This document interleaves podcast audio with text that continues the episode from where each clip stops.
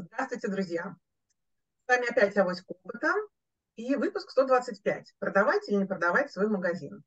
Почему мы выбрали эту тему? На самом деле розница достаточно сложный бизнес. Да, сегодня, сегодня открывается много магазинов, завтра половина из них закрывается. В какой-то момент у многих э, владельцев стоит вопрос, вообще нужно мне это, хочу ли я, буду ли я дальше заниматься, или может вообще приходят интересные а, предложения покупки. Поэтому сегодня мы решили э, поговорить о том вообще, как, как быть в этой ситуации, как быть, когда ты смотришь на цифры, тебе нравится, не нравится, в каких случаях продолжать развивать, в каких случаях возможно продавать, в каких случаях вообще, может быть, выходить. Давай, Камиль, тогда начнем с тебя. А, да, в студии у нас Камиль Калимулин, Наташа Красильникова, как всегда, ваши э, спикеры. Здравствуйте, ребята. Привет, всем привет, привет, да. Привет. А, Камиль, давай начнем с тебя. Я знаю, что у тебя периодически случается история, когда ты интегрируешь магазины, там, ну, интегрируешь магазины в своей, на большую свою платформу, купленные у других людей. Расскажи, пожалуйста, насколько вообще это актуальная проблема сейчас, э, сейчас в принципе, для розницы? Да, действительно, всем доброго дня. Э, Катя очень правильно обозначила вопрос, что есть э, такие точки развития бизнеса, когда вы задумываетесь о том, а может быть продать, а может быть э, выйти, а может быть как-то перестроить структуру владения вашего магазина. Вот. Наиболее часто это происходит по двум причинам. Первая причина – вы э, ничего не зарабатываете и вас замучила вот эта постоянная потребность вкладывать в бизнес деньги, и вы хотите уже выйти и куда-то уже все это отдать, чтобы уже забыть об этом, как о страшном сне. Вот. И вторая история, когда вы масштабируетесь, но вам нужны деньги для того, чтобы ну, перейти в другой бизнес, или вы понимаете стратегически, что в принципе нету какой-то вот такой вот горизонта дальнейшего роста большого, да, вот, возможно, вам предлагает какой-то более крупный ритейлер, да, ну, как бы с вами идет переговоры о том, что, ну, может быть, вот, да, вы станете частью нашей сети, или там мы вас купим, или что-то еще сделаем, да. Вот, поэтому вот такие, наверное, две основные причины возникают, когда задумываются люди о продаже своего магазина. Вот. Э, поэтому, да, проблема актуальная, вопрос актуальный. Что, вообще говоря, здесь нужно делать и как вообще на все это надо смотреть? Вот, наверное, основные вопросы это здесь, где искать человека, кому можно это продать, и вопрос, по какой цене продавать. Наверное, вот эти два основных вопроса, которые возникают у тех, кто хочет что-то продать. А, ну, давайте попробую, наверное, на первый ответить, да, Катя, или как пойдем? Да, давай, давай, да. давай, конечно. Угу. Значит, э, первый вопрос, э, где эти люди и кому вы можете это все продать? Иногда кажется, что вот э, ну, предприниматели, они же созда... создатели такие, да, то есть мы много вкладываем усилий, мы что-то делаем, и вот мы смотрим на наше творчество не как на то, что мы потратили, да, или не как на то, что сколько это стоит на рынке, а так, э, вот сколько мы оцениваем наш труд, вложение в это, да, и наш труд и вложение бесконечно, да, то есть это какая-то бесконечная история, и нам кажется, что Э, вот э, мы же вложили, это все очень важно, это очень круто, это все всем очень нужно, и все это готовы купить за какие-то баснословные деньги. Вот. Но покупатель, э, он мыслит совершенно прагматично, он мыслит категориями, а сколько это стоит, если я сам это сделаю, а нужно ли мне это все вообще говоря, какие там риски, и смотрит на обратную сторону вот этой всей истории. Вот. Поэтому, если вы что-то хотите продать, вам нужно приготовиться к объективизации ваших оценок вот, вашего бизнеса. И, соответственно, а, цена бизнеса, если говорить о цене, конечно, здесь это предмет торга, переговоров и предмет продажи. То есть сколько может стоить а, вот то, что вы сделали. Э, ну, какие факторы тут могут быть оцениваться? Ну, понятно, что все смотрят на выручку вашей там точки, онлайн, офлайн точки, сколько она может там генерировать выручки, какие у них там есть клиенты, э, сколько средний чек, какая маржинальность и так далее. То есть нормальный инвестор, нормальный покупатель, конечно же, все разберет по косточкам, посмотрит все цифры, запросит всю информацию и потом будет принимать решение там о покупке либо не о покупке. Вот. Кто может быть покупателем? Покупатель этой истории может быть либо более крупный игрок, у которого есть похожая рознь, ну, фактически ваш, ваш конкурент да, на рынке. вот такое бывает. То есть конкурент хочет масштабироваться, у вас уже есть готовая бизнес-модель, там договоры аренды, есть какие-то точки присутствия, бренд и так далее. И, соответственно, под это вы можете ну, торговаться, и, соответственно, этот квалифицированный такой инвестор, да, то есть он может покупать, понимая, что, что у вас есть на конкретно вашей точке. Вот. Это может быть, в принципе, какой-то Э, потенциальный предприниматель, который хочет этой темой позаниматься.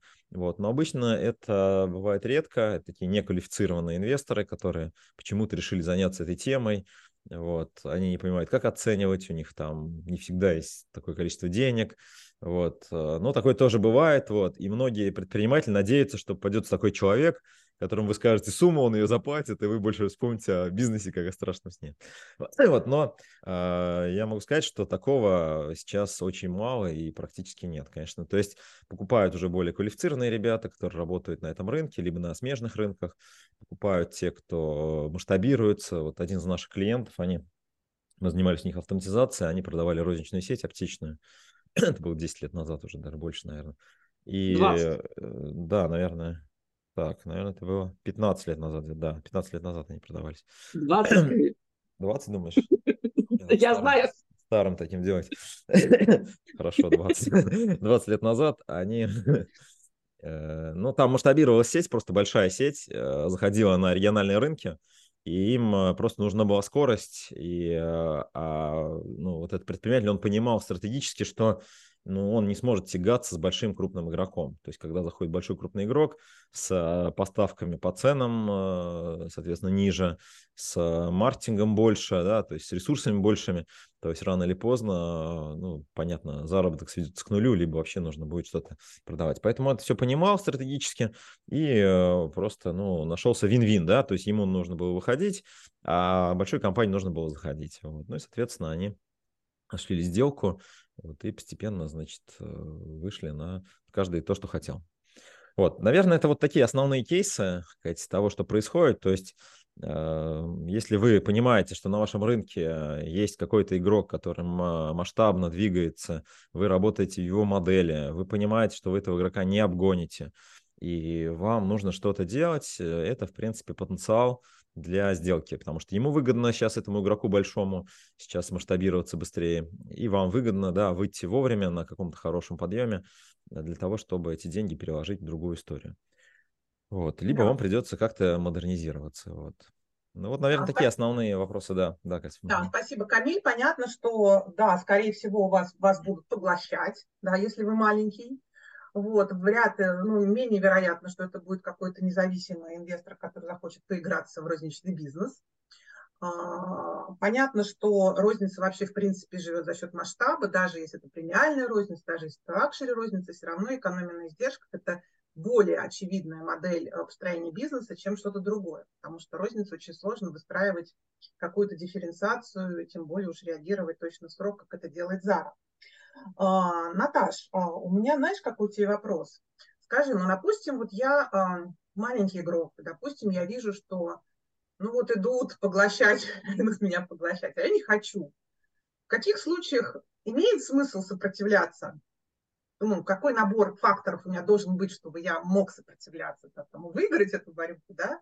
И в каких случаях все-таки стоит не выпендриваться, а соглашаться и двигаться дальше уже, искать какие-то более интересные новые задачи в жизни. Это такой вопрос дилемму, да, риторический. Ну, ответ на него достаточно разнообразный, на самом деле. Маленький игрок – это тоже понятие весьма растяжимое. То есть маленький игрок – это может быть там точка, два квадратных метра, но с удачным договором аренды прямо у выхода метро в Москве. например, да, и маленький игрок, это может быть магазин там площадью до там, 2000 квадратных метров, одиноко стоящий, а, в не самой там правильной локации, но, тем не менее, упорно не продающийся сети. Вот я знаю такие примеры прямо на глазах, а, да, я сама покупала и продавала магазин, отдел розницы, я вопрос вообще, честно говоря, смотрю несколько иначе, да, чем вот мы сейчас с Камилем разговаривали, обсуждали. Мотивация купить магазин, она проста да, то есть я хочу что-то попробовать, вообще разобраться, что это такое. По мне, так это там, примерно 85% рынка. Вот, эти сделки были, есть и будут вечность. Вот, потому что я хочу попробовать разобраться. Там есть еще такая интересная мотивация. Я хочу э, своим детям, то есть вот есть э, первая волна инвесторов, заработавших деньги, я хочу своим детям дать возможность понять, что же такое бизнес. И причем а, именно покупка розниц, это не важно, магазин, салон красоты там, или еще что-то да, такое небольшое, это отличный учебный бизнес-план. Для того, чтобы поучить молодое поколение. Методичка, методичка такая. Да, что такое операционка, и вообще вот это вот все. это достаточно частое решение, поэтому среди мотивации встречается в том числе и весьма психологически интересный момент. Вот. Есть люди, которые хотят вообще для себя там в чем-то разобраться, понять, как это устроено, как это работает, а смогу ли я. Да? То есть это тоже не маленькая такая категория среди клиентов, и поэтому там, как их искать, это отдельный вопрос. Да? А вот э, то, что это существует, это факт. Я абсолютно согласна с тем, что почти все хотят ускорить свой выход на рынок со своей бизнес-идеей. Вот. И при этом, наверное, почти в 95% случаев в России покупки и продажи бизнеса под собой не имеют идеи бизнес-модели категории. Из того, что я вот наблюдаю, коллеги, даже среди профессиональных поглощений. Но если вернуться к вопросу про поглощение, соглашаться или отказываться, ну, наверное, здесь все зависит, во-первых, от степени усталости человека в конкурентной борьбе. То есть вот вы владеете бизнесом. Если это маленькая точка, соответственно, вы им, скорее всего, и управляете сами, то есть вряд ли у вас наемная какая-то команда. Да? Хотя бывает по-разному. Ну, вот в большинстве случаев, скорее всего, вы еще и в операционку погружены.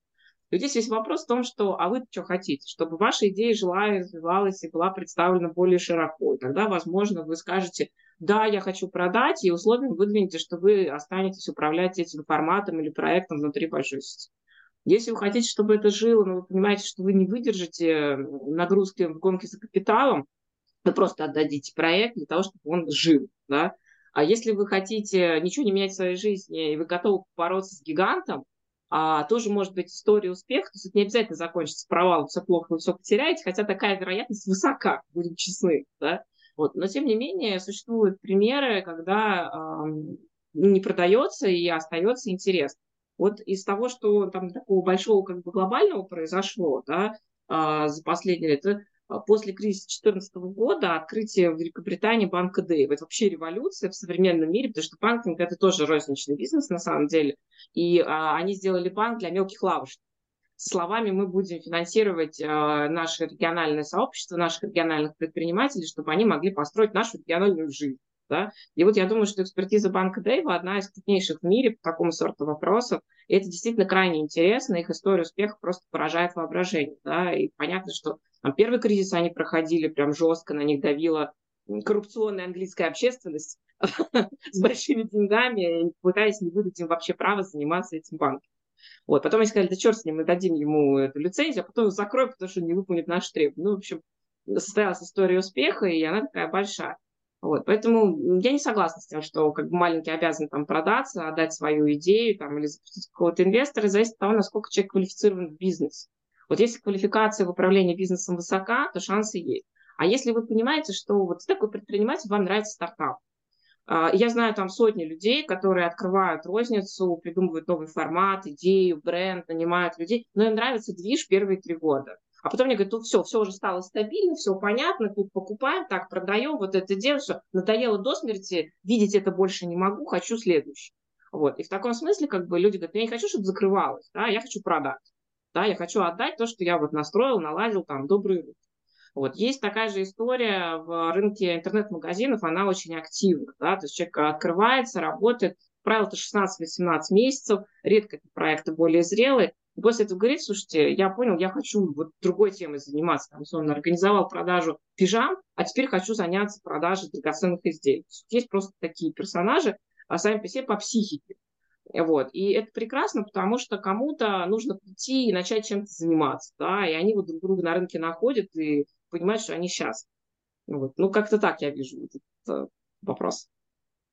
Да, спасибо, Наташа, большое. Я тебя слушала, вспомнила такой прекрасный фильм «Основатель» про э, как бы основателя Макдональдса, который на самом деле не основатель Макдональдса. Основатель Макдональдса с самого-самого начала – это братья Макдональды, которые сделали очень классный ресторан быстрого обслуживания. Вот концепция именно, вот, вот это она родилась по-другому. Он это увидел, он был э, ездил по Америке, ему негде было кушать, то есть, ну, питался он на заправках непонятно где. Вот в итоге увидел, что ребята сделали очень просто классно, классно здорово. Сначала вошел к ним в партнерство, вот, предложил им, торго, э, предложил им расширение э, и делать франшизу, а потом их просто недружественно захватил. И им, собственно говоря, ничего не оставалось делать. А, как, в общем-то, продаться, потому что, ну, вариантов не было. Он их поставил в такую ситуацию, что все, либо ты продаешься, либо тебя равно заберут, и, в общем, все будет, все будет плохо. А, давай, Камиль, я спрошу тебя с другой стороны. Вот смотри, когда ты, наоборот, пытаешься купить, да, что ты будешь оценивать? Как, э, что тебе важно и как вот Почему я спрашиваю это? Потому что когда ты продаешь в магазин, тебе нужно на что-то опираться. Когда нужны аргументы, говоришь, нет, вот, ребят, вот это должно стоить столько, потому что. Вот поэтому нужно сначала посмотреть глазами покупателя, когда ты покупаешь, что ты покупаешь. Потому что зачастую аренду, Наташа говорит, хорошая, хорошая аренда. Ну, площадь ты не покупаешь. Возможно, ты контракт аренды покупаешь, да? А, клиентов ты не покупаешь, потому что ты можешь поменять. Ну, ты в любом случае меняешь бренд, меняешь что-то еще, ты можешь клиентов потерять. Что покупается в рознице? Что конкретно покупается, чтобы можно было да, хороший понимать, вопрос, как продавать. Да. Наверное, можно этот вопрос чуть расширить. Почем продавать, да? А, ну, почем продавать, да? Ну, не почем, а как, можно, дороже продать. Да, да, да. Как, как продать подороже, да, то, что у вас есть. У Макдональдса, в общем-то, было такое себе. Да, да, да. Э, ну вот э, у нас же там айтишный бизнес в том числе, да, и мы пересекаемся с разными бизнесами там, смотрим, как это все происходит, и в целом вот, э, есть сделки, там слияние, поглощение, МНД сделки на нашем рынке. Вот я общался с одним предпринимателем, который продал. Я говорю, ну как вы цену вообще говорите? Слушай, как базар, короче, все реально как на базаре. Ты хочешь продать, короче, ты хочешь купить. вот, и вы какие-то пытаетесь там э, строить аргументы, опираться на что-то еще, там какие-то ставки и. Но по факту базар, ребят, то есть реально базар. Что значит базар? Это не значит, что это каком-то уровне низком происходит. Это просто подход торга и подход каких-то парадигм, э, как бы как вы оцениваете бизнес, как ваш покупатель оценивает бизнес. В итоге покупатель хочет купить для того, чтобы, да, и вы хотите продать для того, чтобы. То есть у вас есть какая-то там своя внутренняя оценка, которая вы считаете, ну, допустим, вы там считаете, не знаю, ваш бизнес стоит там 300 миллионов, например, да, вот, а, как бы вы предлагаете покупателя, но никто не покупает, ну, и ходите с этой оценкой 300, вот, как только вы захотите это продать, вы такие, блин, слушай, ну, деньги все-таки нужны, давай там не 300, а там 200, вот, Тут говорит 200, ну не знаю, давай поговорим, да. То есть, ну вот как, как как реальный торг, да, потому что э, бизнесы это такие немножко не структурированные продукты, то есть у нас нет такого маркетплейса, ну, точнее, он есть, наверное, какой-то, но это не реальные какие-то объекты чаще всего, или это как бы их немного, там этих объектов выставляются, есть всякие биржи там, где продаются бизнесы, вот, но в конечном итоге основной рынок, вот где там происходят сделки, он не, таким образом не структурирован, то есть нет такого понятия, слушай, чувак, вот у тебя там э, столько-то оборот, у тебя столько-то сотрудников, у тебя такая-то маржинальность, и вот у тебя цена, вот, есть какие-то оценки там, да, кто-то говорит там по обороту считаем, давайте, кто-то по ебеде там, 3 ебеды, 5 ебеды, да, мы считаем, вот. В принципе, да, какие-то оценки существуют, но в целом, э, если вы хорошо понимаете, вот я возвращаюсь к твоему вопросу, что нужно покупателю, вот, и, соответственно, вы понимаете, какие ценности покупатель ваш покупает, а, вы сможете это продать и сможете выйти на сделку, которая будет устраивать обе стороны. ну вот взять там, не знаю, там рынок IT там 5 лет назад, да, ну, покупаются компании, которые ни оборот не имеют, ничего не имеют, да, ну, там, Facebook купил Instagram, да, миллиард долларов заплатил за что, то есть ни выручки, ничего нет, да, стороны розничного бизнеса это просто там еще, как бы, надо минус, да, то есть, э, то есть э, минусовая, отрицательная минус компании, да, и так далее. Розницу, если смотрят, смотрят на розницу, ну, понятно, смотрят на оборот, смотрят на EBITDA, смотрят на, там, понятно, баланс, то есть, а что там происходит в бизнесе и так далее, и пытаются, ну, как-то вот это посчитать. Вот. Я знаю оценки, когда там продавались по одному обороту, вот, знаю, когда продавались по два оборота, вот, знаю, где есть там три EBITDA, это прибыль, да, вот, э, где по 5 ебеды покупали, по 10 ебеды покупали. То есть очень разные сделки бывают, вот, и надо понимать, что условия сделки тоже могут быть разные. То есть, э, может быть, вас, ваша оценка, она там может быть высокая, вот, э, но деньги вы получите да, через год, может быть, да. То есть такое тоже бывает, такие сделки, я слышал о них, то есть, ну да, вроде бы договорились, устроило, там продавец как бы, ну так, проморгал или, может быть, был согласен на это, да, а потом получилось, что, ой, ну вот нет, как бы, да, деньги вы не получите. То есть разные бывают сделки, поэтому здесь, наверное, надо быть готовым к тому, чтобы выявлять потребности вашего потенциального покупателя. Если это сеть, то, соответственно, у них там свои будут потребности. Там, может быть, вы под эту продажу еще что-то докупите, потом им продадите, да. Вот. Если это какой-то неквалифицированный там инвестор, то, может быть, там у него какие-то свои будут аспекты покупки. И, соответственно, уже исходя из этого вы сможете договариваться. Вот. Вообще, ну вот если компания большая, у них есть там какие-нибудь МНД-отделы, и вы можете просто спросить, а как вы оцениваете, то есть какие формулы вы используете, особенно если там компания с госучастием, у них есть там ну, определенные стандарты, по которым они считают, вот. Не всем они нравятся, но вот так это есть. А это официальная история? Они эти стандарты тебе говорят, да, каким они считают? То есть можешь... Слушай, ну да, там э, компания с госучастием, у них там есть понятие оценка. Вот, оценка там, понятно, там она проходит по Э, там, понятным критериям, да, то есть я считаю там по определенным параметрам, вот, и, как говорят, там, ну, у них тоже есть там оптимистичные, пессимистичные, там, такой PNL, такой PNL, а если там вот без инвестиций, с инвестициями, вот, это все, ну, по сути, это предмет торга, то есть насколько вы можете доказать а, состоятельность а, модели, насколько вы можете доказать то, что вы будете расти, и, соответственно, их задача, ну, доказывать обратное, чтобы подешевле вас купить, да, то есть тут вот, ну, как торг, базар, да, фактически, да, вы на базаре там, да, вот там, почем яблоки? По 5, давай по 3, не, давай по 4, да, то есть все понимают, что это все, в принципе, взаимовыгодно, да, даже за 3, да, или 4, да, но все хотят, понятно, чуть-чуть лучше в свою сторону условия получить,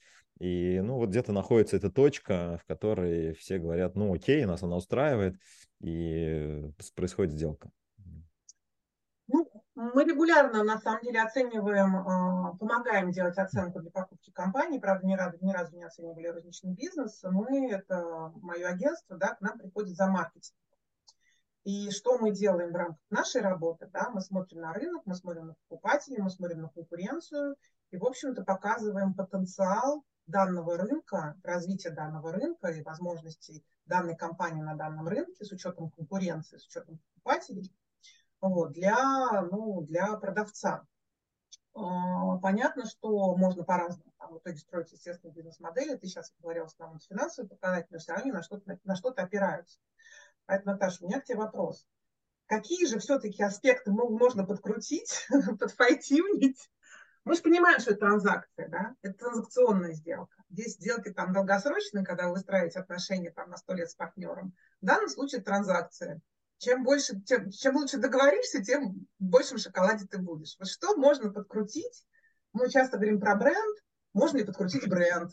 Можно ли подключить что-то еще, что более выгодно продаться, когда особенно тебя пытаются какой-то большой? На самом деле на этот вопрос тоже есть разный вариант ответа. То есть если человек говорит, слушайте, мне надо срочно сбыть актив, так сейчас что-то надо вот прям срочно тут подлатать для того, чтобы прям вот в ближайший месяц и подороже. Да? И в этом смысле, если брать розничные магазины в офлайне, ну, очень часто делают какой-то такой косметический ремонт, а то и просто ремерчендайзинг выкладки, чтобы выглядело посвежее.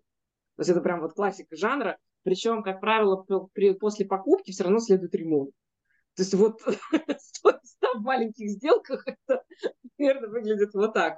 А почему? Наверное, потому что это где-то глубоко лежит в нашей культуре. Хочешь продать подороже, сделай нарядно, чистенько и как-нибудь упакуй. Вот еще ленточку только дверь не перевязывают, ну вот где-то к этому стремимся. Вот. А классика жанра, как бы, когда люди более-менее там адекватные, понимают, что продавать они будут там 4-6 месяцев, это тоже быстрая продажа, на самом деле, по рынку розницы. А, они пытаются честно на бумагу написать все, чем владеют. Вот. Обычно для маленьких бизнесов, э, на самом деле, наличие даже более-менее сносного баланса – это большая редкость это часто там ИП, без структуры активов, и в этот момент сам владелец узнает, сколько денег он туда уже впахал. Это очень часто стоимость Какая корова нужна самому, да, случается? Читал, не готов расставаться. Вот. Я видела огромное количество и сопровождала огромное количество такого сделок, я даже боюсь назвать там уже цифры, потому что садишься, говоришь, ну разберешься, что у тебя есть. Да, есть там договор аренды а вот если ты сейчас в другое место пойдешь, а дадут ли тебе такую ставку? Ой, они дадут, да, то есть там вообще вот 9 из 10 это действительно перепродажа условий договора аренды. А, мало кто из покупающих новичков в курсе, что договор аренды будет пересмотрен арендодатель в ближайшие три месяца не в вашу пользу, потому что у него всегда есть такое право, у него сменяется потребитель, да, то есть, но есть как бы приличный, который сохраняет, говорит, ну, там договор был заключен пять лет назад, там, или там четыре на срок пять лет, вот вам еще год эти условия, а потом вас ждет рыночная реальность творить и так далее. Вот. Но есть моменты, когда абсолютно профессиональные игроки заходят, им нужен нужен вот этот location, и поскольку place – это ключевая история в модели там 4P и 8P в магазине, то, соответственно, действительно за локацию бьются, это имеет смысл. Вот. Второе, что оценивается, это торговое оборудование. И вот здесь, конечно, есть действительно бонус, когда вам нужно э, соблюдать темп вашего развития, вы совершаете поглощение там единичной розничной точки или там десятков или сотен, как вот сейчас произошло при покупке вкусвиллом сети Андерсон в Москве, да? То есть это вопрос того, что вы одномоментно оказываетесь с а, каким-то а, сдвоенным брендом или с дополнительным брендом, но вот в физическом присутствии вы оказываетесь на территории, оказываетесь быстро. Да? Тогда, конечно, рассматривается еще вариант, а что именно на месте есть. И вот, вот это на месте, в магазине, в отдельно взятой локации, или это может быть там я чуть, позже отвечу про интернет-магазин, потому что там немножко другая история, да, оценивается наличие торгового оборудования, присутствие стабильно работающей рабочей команды, и, кстати, за последние там 10 лет, например, действительно выросла а, оценка и выросла стоимость бизнесов, в которых есть хорошие профильные менеджеры среднего звена. То есть если у вас классный администратор магазина, вы магазин продаете вместе с администратором. И большинство вменяемых потребителей не даст нам администраторов забрать, более того, подписываются соглашения о том, что бизнес продается, продается с пролонгированием трудовых контрактов. Это прям условие, которое ложится в контракты в сделке. Вот. И точно так же с людьми подписывают, потому что ну, они хотят гарантии работы при смене собственника, да, и зачастую это имеет смысл. То есть э, я почти не знаю примеров, где собственник приходил и говорит, нет, так, вот персонал свой забирает, а я сейчас вот на эту торговую площадь расставлю свои. Хотя очень часто, в первый же год люди меняются, очень часто. То есть вот, ну, как-то отношения есть отношения, да. А, дальше оценивается товарный остаток. И в огромном количестве бизнесов это тоже благо. То есть по факту ты не платишь полную стоимость за товары на полках, ты получаешь их по некой остаточной амортизационной стоимости, там, да, а, ну потому что таков российский учет. Вот. И это тоже выгодно, потому что у тебя нет пустых полок. А в магазине нет ничего хуже пустой полки. Пусть кривой косой товар, который вы потом 10 раз уцените и избагрите, там, да, поменяв ассортиментную политику, например, но э, он вам нужен в моменте, когда вы просто открываетесь, потому что объем инвестиций на открытие магазина с нуля когда тебе нужно все купить, все отремонтировать, сделать вывеску и так далее.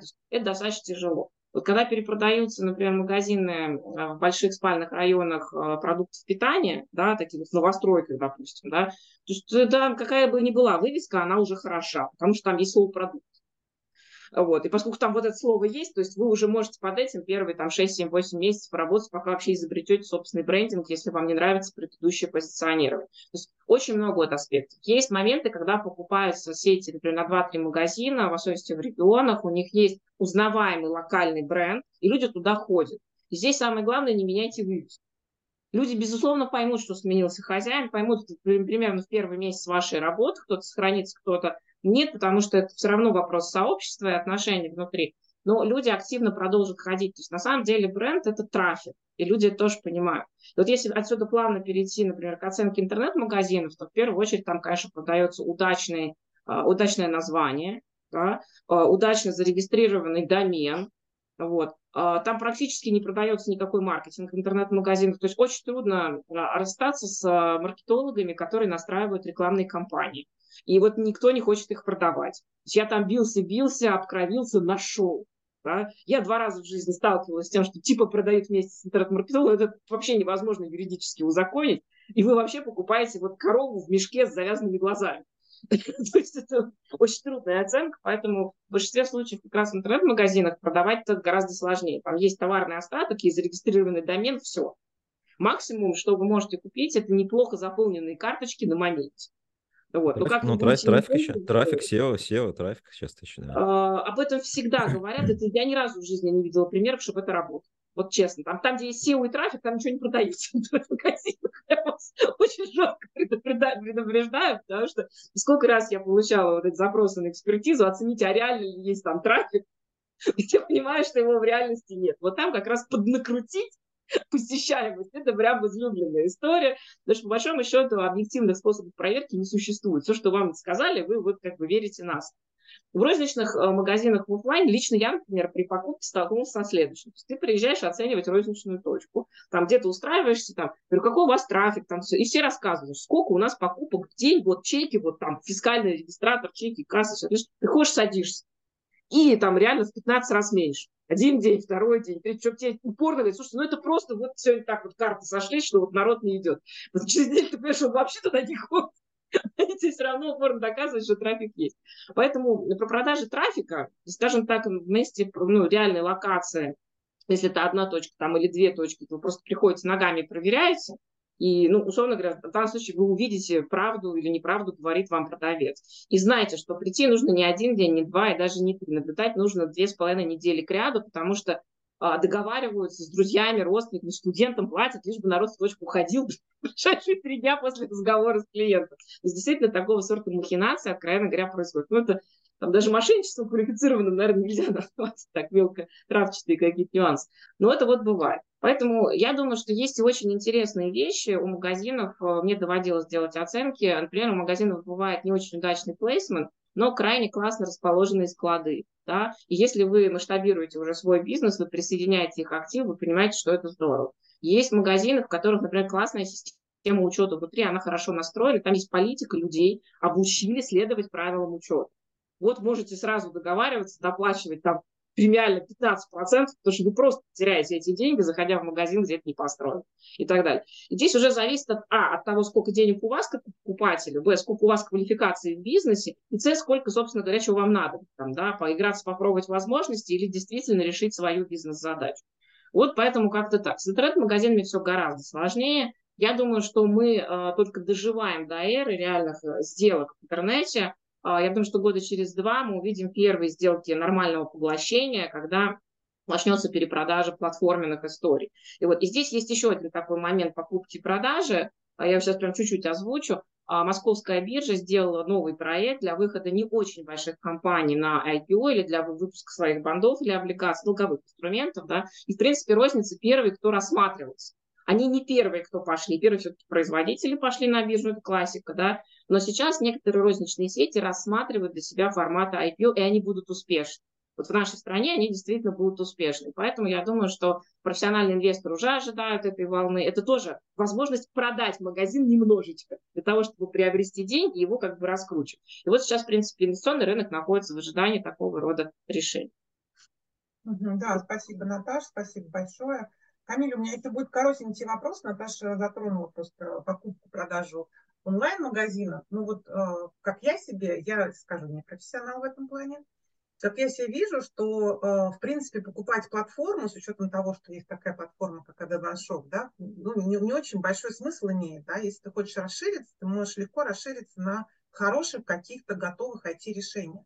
Или все-таки есть как какие-то случаи, когда стоит купить чужой онлайн-магазин и к себе его как-то присоединить? Или... Есть, да, есть. Вот э, у нас есть кейсы, когда, ну, есть рынок, например, да, ребята продают там, ну, какой-то брендовый товар, да, вот, и, соответственно, э, бренд, он не представленный, у него политика, что только через партнеров это делать. То есть они не лезут сами на маркетплейсы, они сами не конкурируют своей рознице и так далее, да.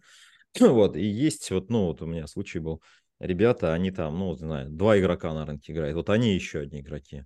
Вот, но они уже там через год-два они как бы их обыграли, те, ну, вторую позицию начинают, начинают терять там долю и так далее. Вот. И там те уже выходят к этим, говорят, слушайте, купите нас уже там, мы уже не хотим этим заниматься и так далее. А те спрашивают, а что у вас есть-то? То есть, да, вот, ну там домен, понятно, вот, что значит домен? Ну, домен любой может зарегистрировать, да. У домена есть время, вот, которое он зарегистрирован, и есть определенный, ну, по сути, трафик, который на этот домен идет.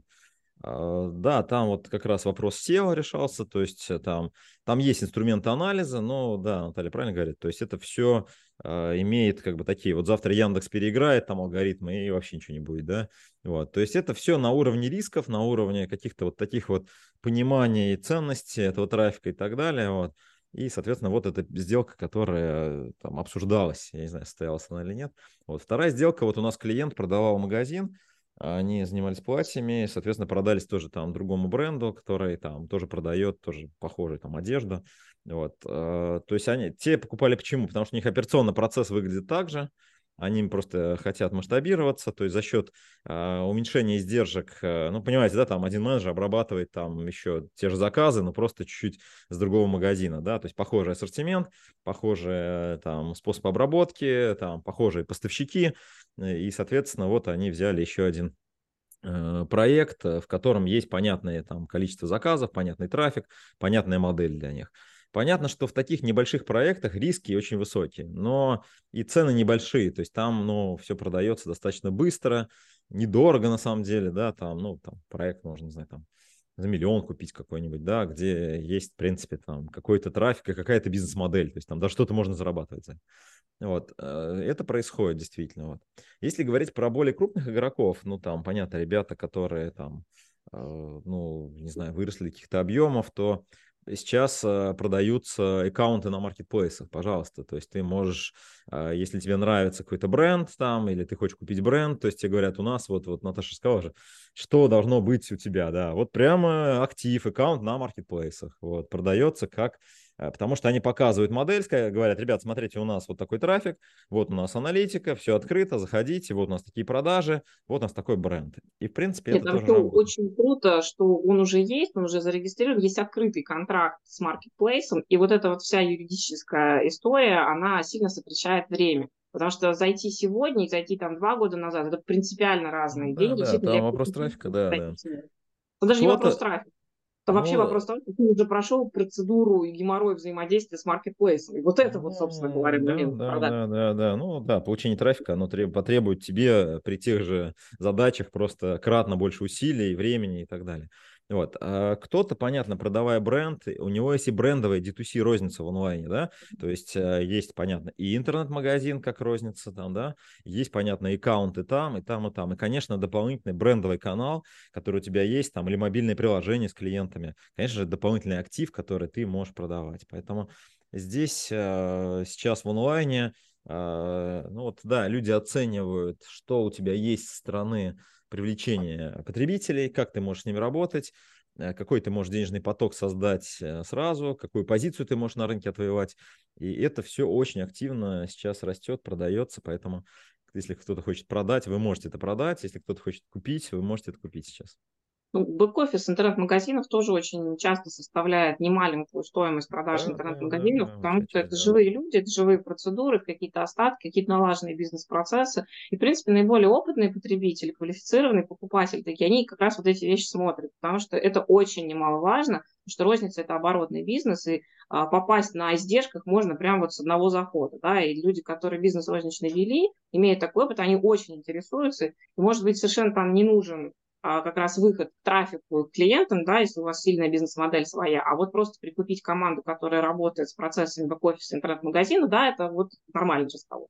Да, да, да, это тоже, да. Команда, вот, кстати, очень крутая point, да, вот Наталья сказала, потому что чаще всего, если вы офлайн и вы не разбираетесь в e-commerce, то есть вам нужна команда, и, соответственно, это можно сделать. И вот по платформам еще скажу, действительно, вот у нас много, э, ну, у нас большая платформа, много сделок там пишут, э, передают права, да, на платформу и так далее. Э, многие прям пишут, на какой платформе это работает. И если у вас платформа типовая, то это, конечно же, повышает стоимость вашего бизнеса, потому что быстро можно переключить. Если у тебя какой-нибудь там допиленный open card, который знает там один разработчик в России, да, твой код именно, да, вот, то это одна история. А когда у тебя там типовая платформа, которая используется, да, это, конечно, совершенно Advanced другая история. например. Например, Advanced да, да, да. То есть это большое-большое как бы такое преимущество, потому что ты можешь нанять другого менеджера, который есть, да, ты можешь в этом разобраться, ты понимаешь, что платформа развивается. То есть для тех, кто в этом понимает, именно квалифицированно к этому относится, то, конечно, это большое преимущество. Они понимают, что это будущие издержки или там экономия на издержках. Ну, это точно так же, как вот э, раньше, когда появилась автоматизация бухгалтерии, просто с Камилем застали этот момент, да, автоматизация массовая, да, и люди пошли, когда уже случился достаточно значимый камин-аут и выход 1С на рынок, да, действительно стало здорово. А у меня бухгалтерия в 1С это тоже было point, потому что приходил любой бухгалтер и понимал, чего где записано. Это было даже проще, чем в бумажном учете. Ну? Управление бизнесом, а, да. То есть вы получаете управление Конечно. бизнесом практически. И когда вы покупаете магазин на стандартной платформе, все стандартные платформы, вот классы как раз как Advance Shop, они, в принципе, помогают э, магазину правильно вести бухгалтерию налоговую отчетность. Это означает, что, скорее всего, вы не покупаете налоговых проблем. Потому что при покупке бизнеса вы в том числе можете купить некорректные вещи, за которые будете нести ответственность как акционер и как операционный директор, да, в частности. Вот эти вещи, они тоже страхуют эти риски. И для больших это тоже очень значимый фактор а, проверка чистоты бизнеса, да, то есть вот эта транспарентность, так называемая, которая в андеррайтинге всегда есть, да, то есть это действительно тот момент, который довольно трудно проверить у маленьких, и любые типовые вещи, типа там кабинетов рекламы в Яндекс.Маркете с рекламной маркировкой, то есть это все облегчает ваши риски не нести ответственность того, что вы купили. Спасибо, коллеги. Давайте завершать уже. Хочу немножко суммировать то, что сегодня говорили, что если вы вдруг хотите продавать магазин, вы можете его продать. Да? Нужно определить, что вы продаете, нужно понять, что вы продаете. А, чтобы повысить цену, нужно понять, что покупает ваш а, будущий владелец. Да? Поэтому в разных случаях это может быть разные вещи. Как мы сейчас говорили, это может быть команда, это может быть хороший договор аренды, это может быть совместимость платформ, это может быть трафик, это может быть текущий клиент, это даже может быть бренд. Если вы вдруг э, оказались в ситуации, скажем так, поглощения, ну, я все-таки считаю, что можно пытаться бороться, но лучше опять же понять, что нужно вашему покупателю и продаться ему как можно дороже, потому что если вы умудрились сделать классный, хороший бизнес, вы сделаете его еще раз, но просто, может быть, на другой, в другой индустрии. Хорошего дня вам. До встречи. С вами была Авоська Опыта. Наталья Красильникова, Камиль Камилюмулин и я, Екатерина Кузнецова. Достаем и делимся. Удачи, ребят. Пока. Всем пока.